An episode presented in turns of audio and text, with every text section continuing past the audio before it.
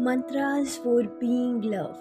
A relationship is beyond label and roles like parent, child, husband, and wife. It is a connection between a soul and another soul. A relationship is not limited to what we speak and how we behave with each other.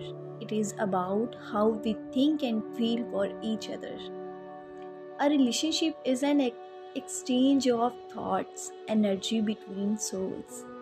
Our thoughts are the foundation of our relationship. We cannot hide our thoughts, they will radiate to people.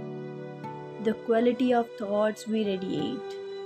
Treasure similar quality of thoughts about us in the other person. Thank you.